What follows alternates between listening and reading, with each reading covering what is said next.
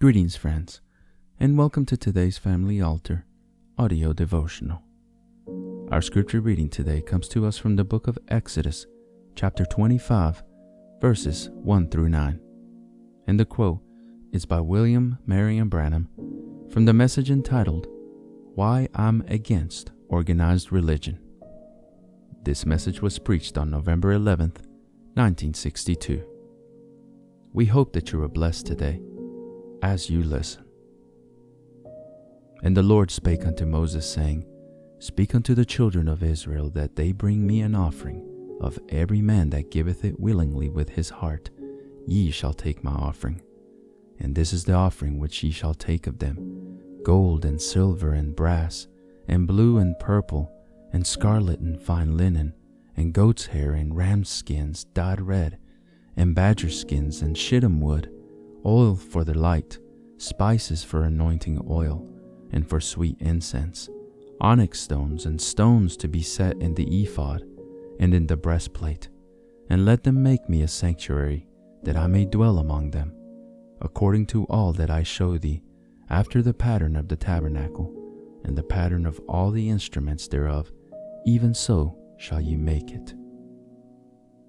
Don't watch all these gimmick workers, but remember, they're only speaking a bogus dollar, only speaks that there's a real one somewhere.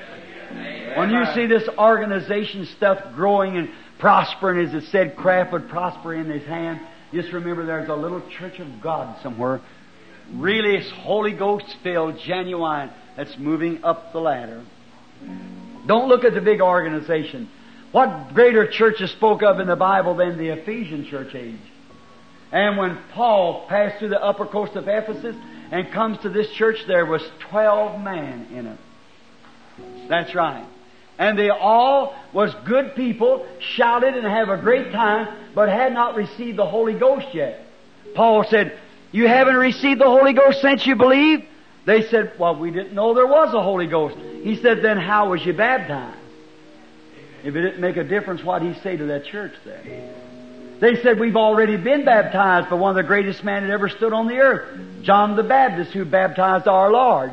Ain't that baptizing good enough? He said, No, sir.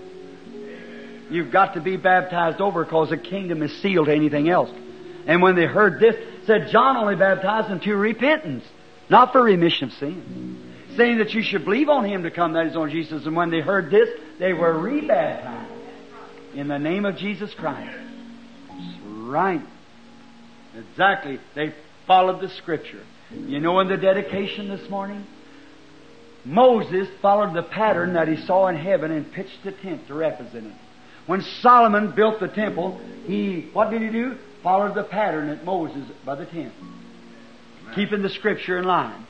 And when God come to his temple for the last days, this temple, the Holy Ghost, a body has thou prepared me. The Holy Ghost fell on the day of Pentecost.